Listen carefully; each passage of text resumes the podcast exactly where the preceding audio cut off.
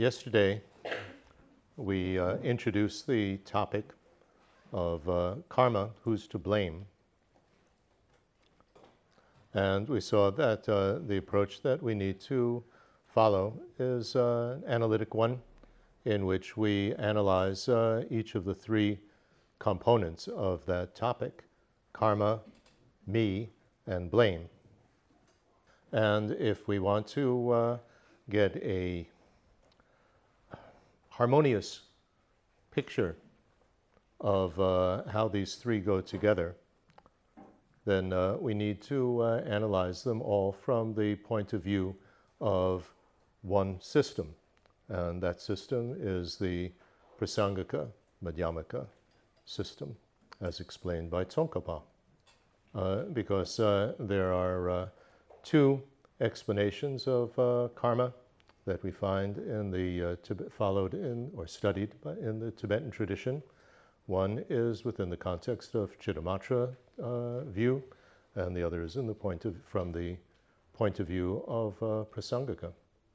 And since the deepest uh, view about the self we find in the Prasangika system, therefore, if we want to uh, put that together with karma, we need to put it together with the Prasangika view of karma. So here we go. Um, The main point about karma, as already mentioned, is that uh, karma is speaking about compulsiveness. Compulsiveness uh, that is uh, uh involved in the way that we think, speak, and act, which is under, it's out of our control, at least that's how we perceive it, because it's under the influence of strong habits driven by our disturbing emotions and, in all cases, by our grasping for a truly established or self established me. So we have mental karma and uh, physical karma and verbal karma. And it can be either any, all of those can be either destructive constructive or unspecified. Unspecified means that it can go either way. So, mental karma is, uh, comes first, and this is a mental factor of a compelling urge. You know, we have a presentation of uh, a long list of uh, mental factors that uh, accompany uh, our uh, cognition of things and some of them are, I suppose we could call them mechanical, that uh, they uh, are part of the mechanism of how we know things, like attention and uh, uh interest, concentration, these sort of things. And others are either positive or negative emotions. So we have a compelling urge. It's the mental factor that causes our mental activity to face an object or go in its direction. So it causes our mental activity, our minds, to face an object or to go in its direction. In other words, to take it as our object of cognition. So that's that. And it's compelling. In other words, we don't really have very much control over it normally. Like the uh, compelling urge to um, think of something. I think the easiest example that uh, uh, we can find, especially as uh, Buddhist practitioners, is that uh, when you uh, sit in meditation and you try to focus on the breath, for example, that uncontrollable urge to start thinking something you know, to have mental wandering. That's what we're talking about. What is it that drives the mind to start thinking something? Do you recognize how compelling that is? That uh, without any control, you just start thinking something, and it could be something destructive, you know, oh, I'm really angry about this person or that person, or it could be something you know, constructive, you know, oh, everybody's so nice, I love, you know, someone, or it could just be neutral. What are we going to have for lunch? And it's amazing how out of control that is, isn't it? So that's what uh, we're talking about when I describe it as compelling. It just, you know, wow, you know, it drives us, uh, drives our attention away. Well, of course, there's some sort of energy which, which is involved with that, but we're talking about that uh, um, way in which our mind works. So, a mental factor. There's always energy involved, but it's the, the you know, when you are looking at something or focusing on the breath, that state of mind or that mental aspect that whew, drives you away into starting to think something. And it uh, drives our mental continuum to take another object, to do start doing something else. Mental continue, you know, the mental continuum is the stream of individual, everlasting sequence of moments of experience. You know, this experience and the next experience and the next experience, and it's made up of five aggregate factors. So, consciousness, an object, various emotions, these mechanical things that I was talking about, like uh, urge and interest, etc., feeling of happiness or unhappiness. So the compelling urge draws the whole package, not just the consciousness, but the whole package to you know engage with another object or uh, another activity like thinking something. So, since sometimes there's a bit of confusion here, uh, let me just uh, briefly mention the uh, three destructive types of uh, mental uh, activity, of thought. It, uh, we're talking about a, a um, line of thinking, thinking something. And there's a whole sequence that's involved. It's not just one moment of thought. And it's basically planning to do something when we're talking about the destructive ways of uh, thinking. So, covetous thinking is how am I going to get this thing that, you know, I really think is fantastic and is going to make me happy? And then we go through, make the um, process of deciding am I going to, you know, try to get this thing? Could also involve planning how to do it, but it reaches its conclusion when we decide, yes, I'm going to get it, work to get it. That's this line of thinking, this covetous thinking. So, driven by longing, desire, I want to get something that I don't have, attachment, I'm not going to let you share it, I want to hold on to it, and greed, I want more. And then there's malevolent thinking. How am I going, you know, am I going to hurt this person? They said something nasty to me and wow, I really don't like that. I'm going to say something nasty back to them. And we go through the whole process of deciding to say something or not. And maybe it involves with what we're going to say. And then distorted antagonistic uh, thinking. And this is not only, you know, having thinking in an incorrect way, like uh, there's no value in meditating or doing any sort of spiritual uh, practice, but also it's very hostile and antagonistic. And what you're deciding is whether or not to tell, you know, my partner or my child that, you know, that's a waste of time, that's stupid, don't do it. So that's the decision that is there. It's to repudiate, you know, to say that uh, the correct view is wrong, I'm right. That's distorted antagonistic thinking. Or it could be, you know, that uh, I'm going to stop meditating or doing any practice because this is stupid, it's a waste of time, I'm not getting anywhere. Constructive is the opposite, you know. Well, I feel like yelling at this person, but I'm not because that would be cause a lot more problems and then we make the decision not to yell at them. That's what it would be constructive, for example. And then unspecified, you know, should I uh, uh, go for lunch now? And we decide, yeah, I'll go for lunch. Neither Yeah. positive nor negative, depending on our motivation and, you know, what else is going on in our minds about lunch. And if our train of thought doesn't come to a conclusion, we don't make any decision, it's not complete, it doesn't go anywhere. But I think uh, the most common example of this type of uh, destructive, unproductive uh, thinking is worry.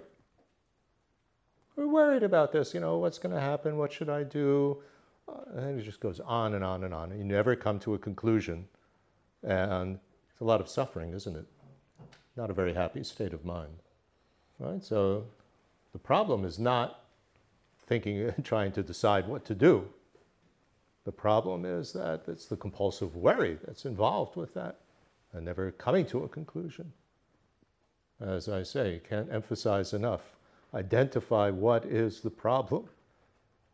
You know, don't identify the problem as just thinking. It's this compulsiveness that we can't control it. We can't, you know, there's certain things that you do have to think over but not our just mind is carried over. You know, we're constantly worried, constantly distracted, singing songs in our head. I mean, all this sort of junk that goes on. That's mental karma. So, when we talk about uh, mental karma in the Prasangika system, it's not just this urging, I mean, there, we uh, differentiate two aspects. There's the urging, compelling urge, and the urged, compelling urge. Very difficult to say in any language. It's just two different inflections of a word in uh, Tibetan or Sanskrit. So the urging one, it urges us, this mental factor urges us into thinking about something. The urged, and, and that train of thought, if it comes to a decision, like okay i'm going to go i'm to go say something i'm going to go do something then that mental factor that draws us into actually saying it or doing it that's the urged uh, compelling urge so one urges us into thinking and the other one derives from that it's urged by that to then do or say something so from the prasangika point of view that mental factor that draws us into either thinking something or into do, saying or doing something, all of those, all three of those, are mental karma. From the Chittamatra point of view, that less complicated uh, system, that urged one that draws us into speaking or thinking, that's called physical or mental or verbal karma. But in Prasangika, it's all mental karma still. They have a different presentation of physical and verbal karma. And there are important reasons for uh, why um, Prasangika adopts the view that Vasubandhu gave about this in his system, the Vaibhashika system. Uh, but uh, that requires a very complex explanation about the tenet systems, which I don't think is appropriate here. But there are definite reasons why uh, Tsongkhapa rejected that point of view. So, when we talk about this compelling urge, whether we're talking about uh, into thinking something or into uh, saying something or into doing something, it is uh, always accompanied by other mental factors. So you have to distinguish correctly, you know, uh, this object, you know, my action is going to be directed toward this, not toward that, going to think this and not that. Then an intention to obtain uh, uh, an, any, some object, you know, to get it, or to achieve a goal, or to do something with the object or goal once it's attained or achieved. So you know, we distinguish, I'm going to say something nasty to this person, not that person, and the intention is that, uh, you know, I want to hurt them and uh, uh, a tainted uh, I mean, a destructive emotion. If we're talking about uh, saying something nasty to someone, like we're angry with them. Um, or it could be if uh, I'm not going to, I'm going to say something nice to them. It would be uh, a constructive emotion, but mixed with it, but it's called a tainted constructive emotion. It's tainted with some, uh, it's uh, deriving from and accompanied by ignorance, unawareness, is the definition of tainted. In other words, uh, um, we're thinking strongly, me, me, me, I want this person to like me, you, you, you, strong you.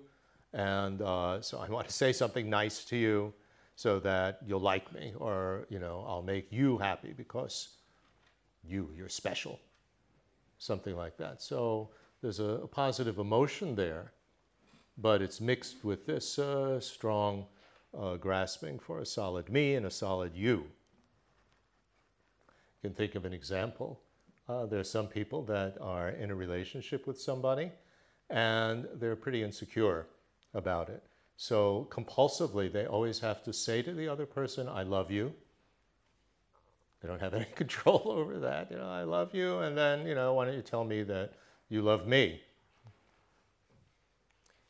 Um, so it's constructive. There's nothing destructive about saying I love you or wanting to hear from the other person that I love you. But it's compulsive and it's based on this insecurity about me and you, isn't it? Actually, and this is a very important point, so pay attention. What gives away or indicates that uh, we have this uh, grasping for a truly established me is feeling of insecurity. Uh, Why do you feel insecure? Because you're focused on some truly established me, which doesn't exist at all you know, this me that is independent of everything and so on. And I'm worried about it. That I want people to like me, that false me. And I'm insecure about it. And so always trying to make it secure. That is the indication, that insecurity, that we have this grasping for a solid me. You think that I'm solid, but it doesn't feel that way so you feel insecure and you try to make it solid, which is impossible because it isn't solid. You know, I'm young, I'm healthy, and, you know, um, attractive, and this is going to last forever. But then we feel, know, which is impossible. And, but then we feel insecure about it. So I have to prove it to everybody. And, you know, I'm worried about I'm going to lose it. Well, what are you worried about? You're worried about something that's impossible. That's why you feel insecure. You uh, have to realize there's nothing to worry about. Life changes. Okay, so that's mental karma, a compelling urge. Now, physical and verbal karma. Okay, the Prasangika view based on the Vaibhashikas, Vasubandhu. Physical and verbal karma, according to this uh, view, are both forms of physical phenomenon. They're not mental factors. And we have uh, two aspects to it. And I'll give the uh, technical terms and then we'll discuss them. They are compulsive revealing forms and a compelling non revealing form.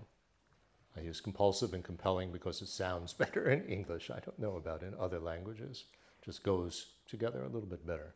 Uh, the two variants of the same word, basically.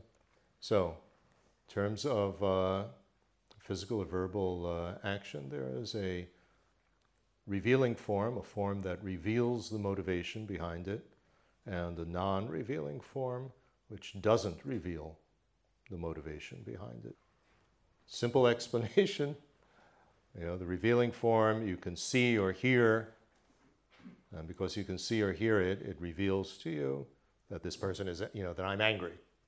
You know, reveals to others you're angry or you're greedy. And the non revealing form is like uh, some sort of dynamic energy, it's more subtle. And that energy can only really sense with the mind, and it doesn't reveal the motivation. The revealing form is compulsive. It's compulsive, you know, the form of our behavior, the form of our speech, how we behave, how we talk. And that non revealing form, that more dynamic, subtle energy, is compelling in the sense that it compels us to repeat that type of action. Okay, so that's the simple first level explanation. So we have a compulsive revealing form of, you know, when we're talking or when we're doing something, and there's a compelling non revealing form, some sort of energy that's there. Now, that's very nice, but uh, when we read that or hear about it, then uh, you start to analyze well, what actually is it talking about? Then you have to go deeper. Because we don't just want uh, some uh, intellectual knowledge that we can uh, uh, sprout, you know, spout, not sprout, spout some uh, definition, but we don't really understand it. We want to be able to identify it in our own experience because this is what we want to get rid of. You know, oh, how interesting. You know, I'm curious. What does it mean? That's not the why we want to understand this. We want to understand it because this is a troublemaker. So, what actually is it? How what, what how do I identify it in my own experience? And then how do I apply the various opponent powers to uh, get rid of this? So, as we saw already, karma is not the same as an action.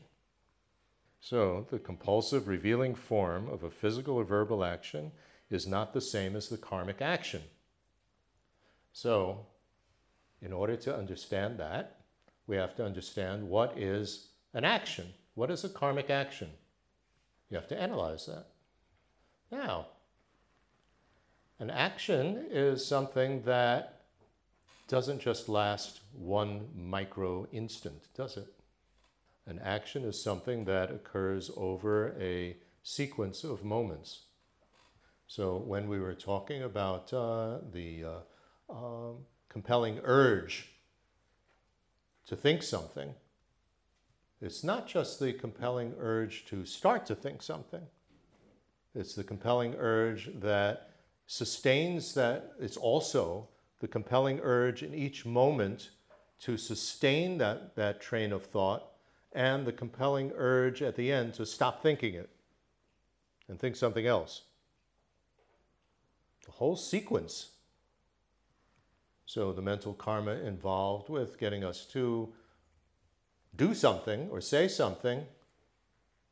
It's likewise the urge to start doing it, the urge to continue doing it in each moment, and the urge to stop doing it. The whole sequence. Action covers the whole sequence. So, to use an analogy, an action is like a chess game. A chess game is made up of all the individual moves and all the individual pieces that go on during the game, and the game is the whole thing. It's a synthesis of the whole thing, isn't it? And it's more than just each individual move. The whole is greater than the sum of the parts. So, uh, karmic action is likewise a, uh, a synthesis of all the components of each moment of the action. The chess game is a synthesis of the, you know, each moment of the moves.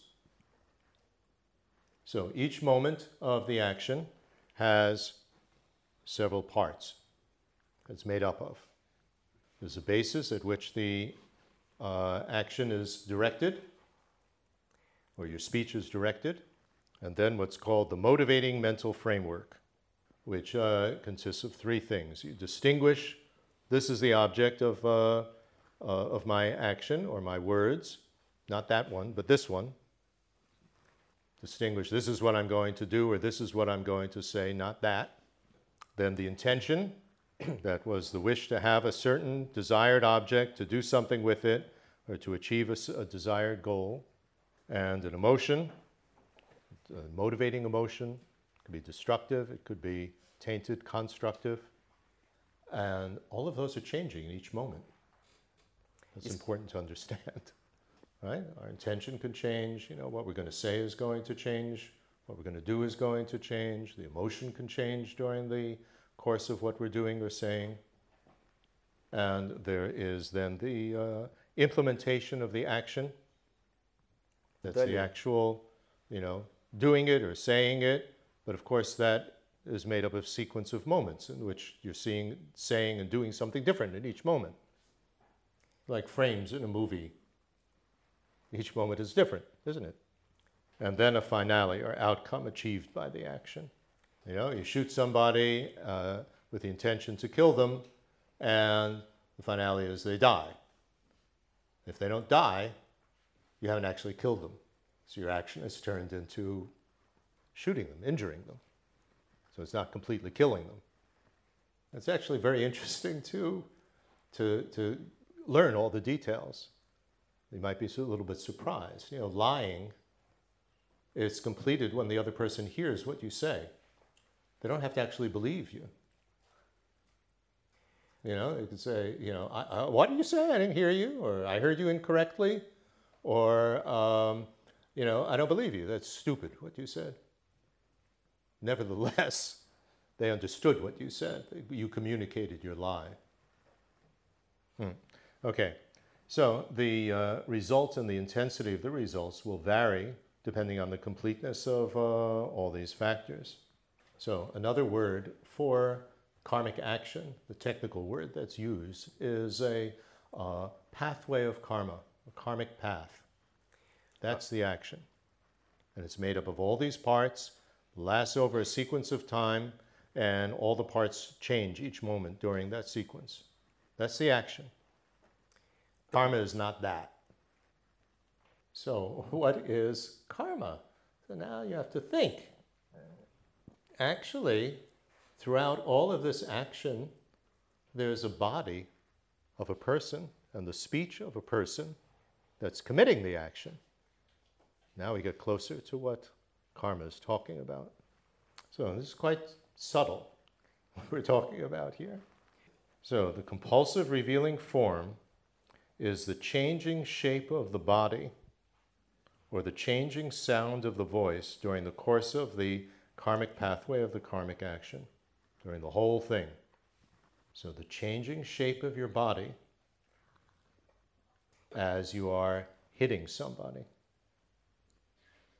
It's changing from moment to moment. There's a certain shape that your body takes in each moment as you're doing it. That's what the revealing form is. That shape, you know, of punching somebody, that reveals that there's anger behind it. And the changing sound of your voice as you shout at somebody with anger reveals that there's anger. So, uh, that revealing form, the shape of the body or the sound of the voice, can be destructive or tainted constructive or unspecified, depending on the intention and emotion that's part of the karmic pathway of the karmic action. So, what do we have now in the uh, so far in our analysis? What we have is that uh, in every moment during the course of an action or the course of, uh, you know, whether it's physical or verbal, we have now three things. We have the uh, karmic pathway, remember, which was made of all those parts the basis, the intention, the distinguishing, the emotion, the, uh, how we uh, implement and stuff. So, all of that so that are involved with the actions. You have the action, and we have the urged, compelling urge that drives it from moment to moment through the course of the action. and we have the compulsive shape of the body or the compulsive sound of the voice that is committing the action. Three parts. One of them has many parts to it. Okay? Digest that for a moment. There's three things going on. There's the action while we're acting. This revealing form only lasts as long as the action lasts. There's the action, which includes the intention and the emotion and uh, you know what we're doing, whether we're doing something or not. So that action, the compelling urge that drives it to go on from moment to moment, or to stop, to start it, to continue it, to stop it, and the shape of the body and the sound of the voice that is doing it. Of course, there's going to be me as well, but that we'll get to. right? Action, urge that's driving it, shape of the body that's doing it, sound of the voice that's saying it. And they all network together like in the chess game. Not that they're separate, you know, unrelated to each other.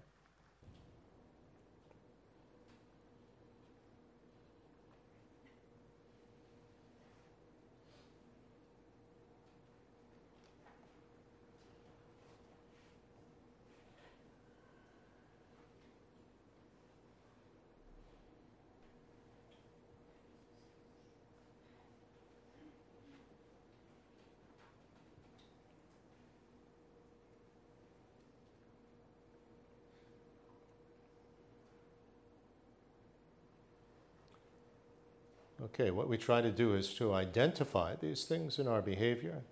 Let's say you want to step on a cockroach and kill it. Oh, you see the cockroach. Oh, you think, you know, now they have the mental karma. Oh, I, ugh, horrible, you know, I want to kill it.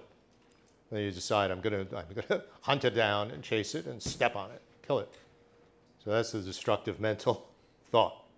And now we have a compelling urge, and you can analyze even further you know, the compelling, the, com- the compelled urge, I should say, to uh, step on it. Well, it could involve the hunt, chasing it, you know, so the, the prelude to it, the actual doing it, and stepping on it, right? And, you know, to, to continue, you, know, you just step it a little bit, but then you really want to squash it, you know? So now the intention was not just to put my foot on it, but the intention to spread, you know, to, to really squash it. And, like that. And our emotion can change from uh, anger at this thing, you know, you naughty cockroach. I mean, not really naughty, but, uh, you know, you horrible cockroach, you know, I'm repelled by you. But uh, then when you step on it, ugh, you know, what a mess, you know, in my shoe and all of that. And so your emotion has changed during the course of the action. And then now, now I'm satisfied. Yeah, I got the bastard, you know, so now you stop. So there's a whole sequence of what's going on, and the shape of your body as you step on it and really squash it, the shape of your body as you go through the hunt to catch that cockroach. That's this revealing form. That's the physical karma. And it is compulsive. You have no control over it compulsively you hunt that mosquito, compulsively you swat that fly. That's what we're talking about. Okay, so that is the compelling revealing form. I mean, the compulsive revealing form. Right? Compulsively, it always takes a certain shape, a certain pattern to how we behave. You know, people who are compulsive talkers, they just talk all the time, they have no control. And that's the destructive action of idle chatter, thinking that what you're saying, which is meaningless, has meaning. And then interrupting people with your chatter all the time. Texting them, look what I had for breakfast. If they were really interested. Maybe our mom can be uh, interested. Maybe your mother could be interested, but you see what is behind it is that uh, I'm so important that you really must be interested in me and what I eat at each meal, and you really want to see a picture of me. So, I mean, there's this strong grasping for me. The whole world wants to know what I had for breakfast. Come on, who cares? if your mother is really interested, send it just to your mother, not to everybody, you know, in the world, or everybody on your list of friends. In any case, just an illustration of how that grasping for uh, self important me is behind uh, so many of our actions, all of our actions, actually. Hmm. So now, the more subtle form of physical and verbal karma is the compelling non revealing form. And this is quite difficult to understand, so let me first read the uh, definition and the characteristics and then we'll uh, try to figure out what in the world is it talking about. You see, that's the real job of analytical meditation is to try to figure out what the teachings are talking about based on conviction that uh, the Buddha was not just speaking nonsense, that he spoke about something that could benefit me. So therefore, I want to figure out what this means. So, a compelling, non revealing form is a subtle form of physical phenomenon that's caused by a strong destructive or tainted constructive motivating framework. It's caused by that motivation, but it doesn't show or reveal that motivation. So it's caused by some strong destructive or tainted constructive, you know, mixed with uh, grasping for a solid me motivation. But it doesn't show that motivation, it's too subtle. It's part of a mental continuum, but it's not felt on that mental continuum. In our Western terminology, that means we're not conscious of it. It's not made of particles, so it's not made of gross elements. Like, you know, what you see in dreams is not made of particles, particles of matter.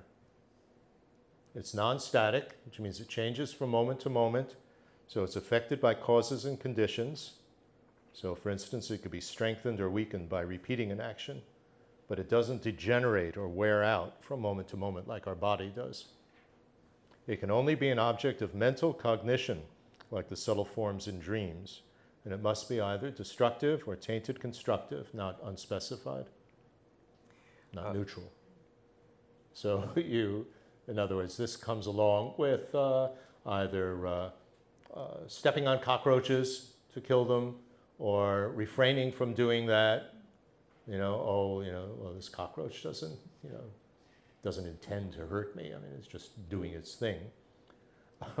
but it doesn't come from unspecified things like uh, eating.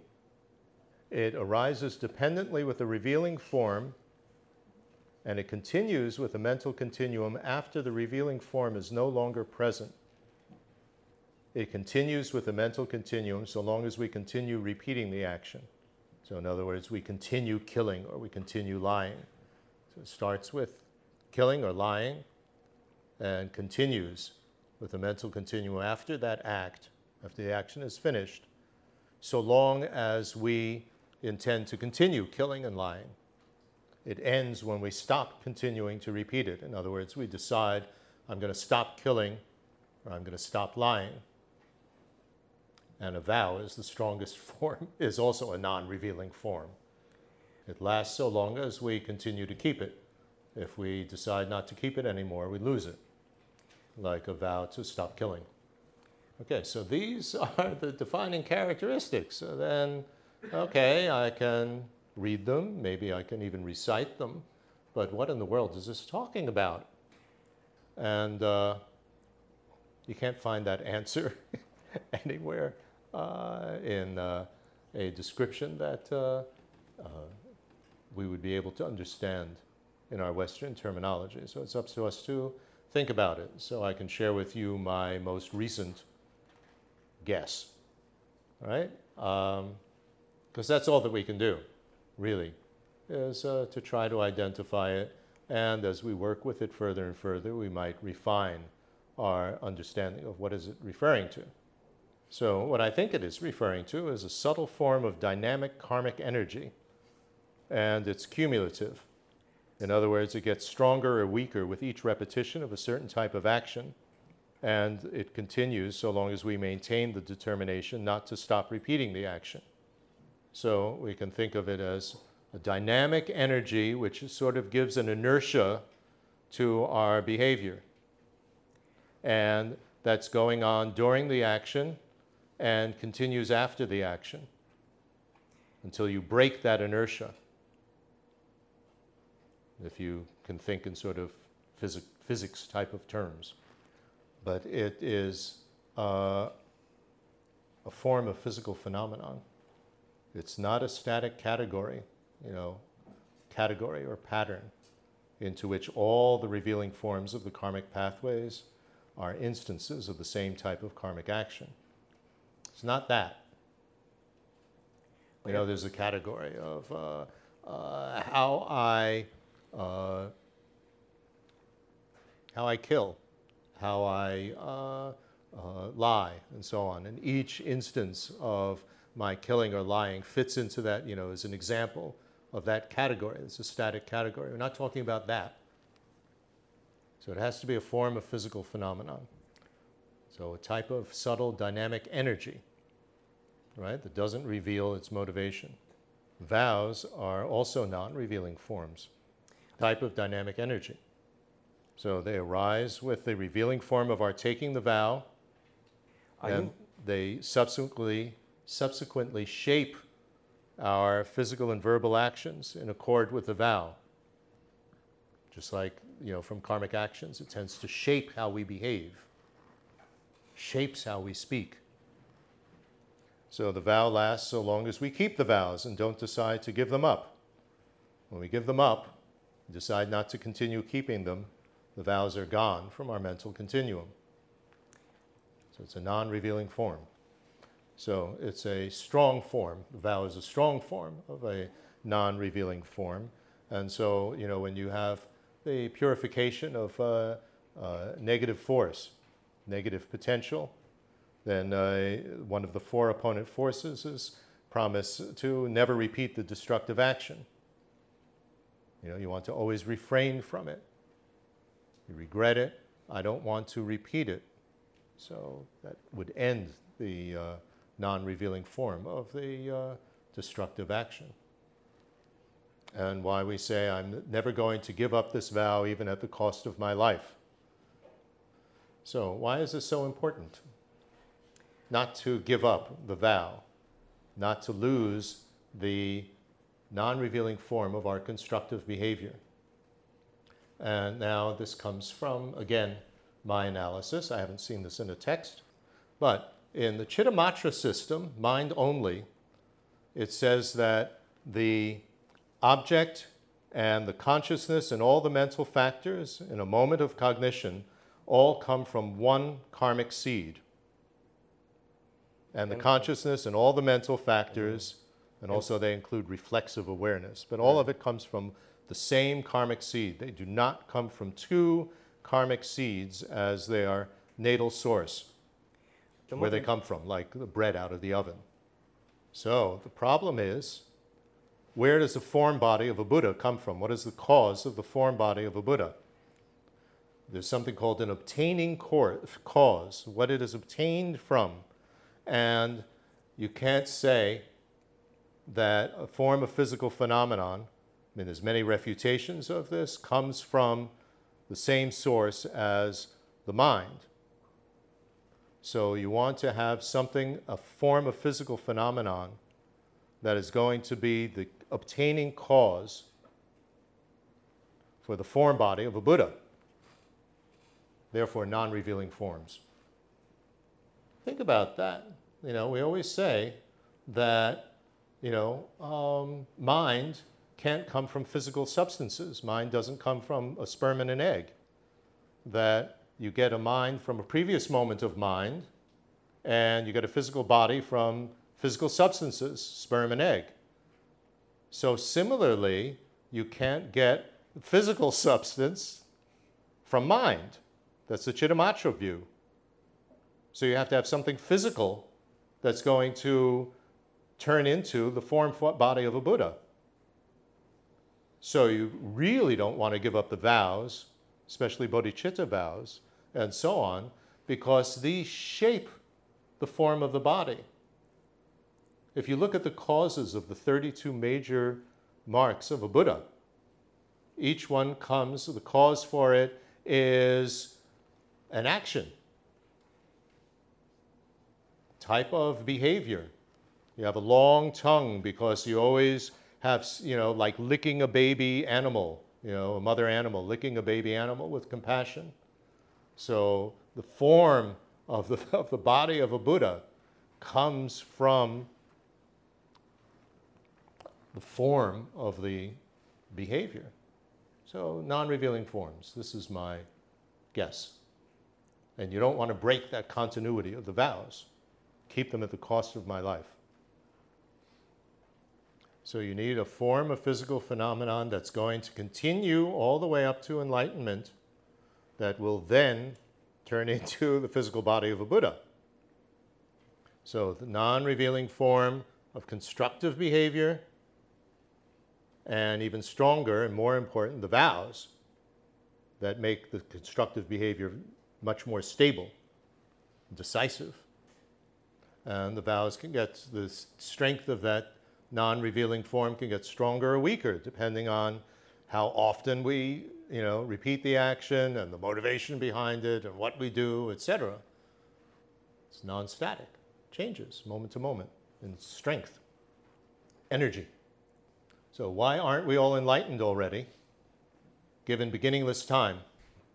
So, beginningless time means that there is no beginning to our taking of the bodhisattva vows. We've taken them a countless number of times. However, also that means that there's no beginning to how often we have lost the, given up the bodhisattva vows. So, in order to become enlightened, there has to be a first time that we never give up the vows, that we keep them all the way to enlightenment. That's the issue. That's why you vow, I'm never going to give up the vow, even at the cost of my life. Because we've given it up countless times before. And if we keep that vow, all the, that the non-revealing form of the vow, constructive behavior, all the way to enlightenment, it will shape our behavior all the way. And form body that, that will turn into the actual form body of a Buddha, in which each of the physical features reflects the action that was the cause. So now we have the full picture. For an action, we have, uh, you know, for, for what's happening in each moment, there's an action, the karmic pathway with all these parts, you know, the intention and the emotion, etc. There's the mental karma, the urge that's driving it moment to moment to moment during the sequence. There is the form of the body, you know, the shape of the body performing the action, or the sound of the voice performing the action, and this subtle dynamic energy that goes along with it. Four parts, one having several parts itself. Okay? Action, urge that drives it, shape of your body, and that dynamic energy. So just let that sink in, and then we'll stop for our lunch break.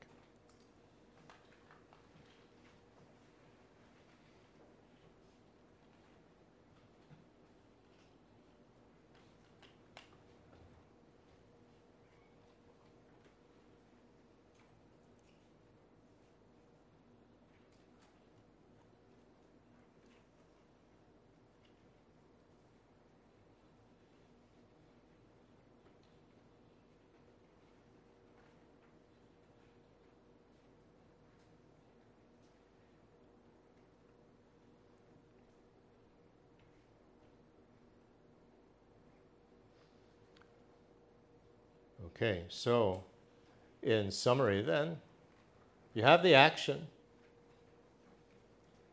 and you know each of the parts is going to have its cause. But besides the What is compulsive is the urge to continue it, to do it and continue it. That's compulsive. The shape that my body takes while doing it, that's going to be compulsive. And the energy that's underlying it, the dynamic energy, is going to be compelling. It's going to cause me to repeat this type of behavior compulsively. So it's the karma, that mental and physical and verbal karma going on at the same time, the mental and either physical or mental and verbal, that are the compulsive aspects that envelop that action. It's not the action itself. Okay, thank you.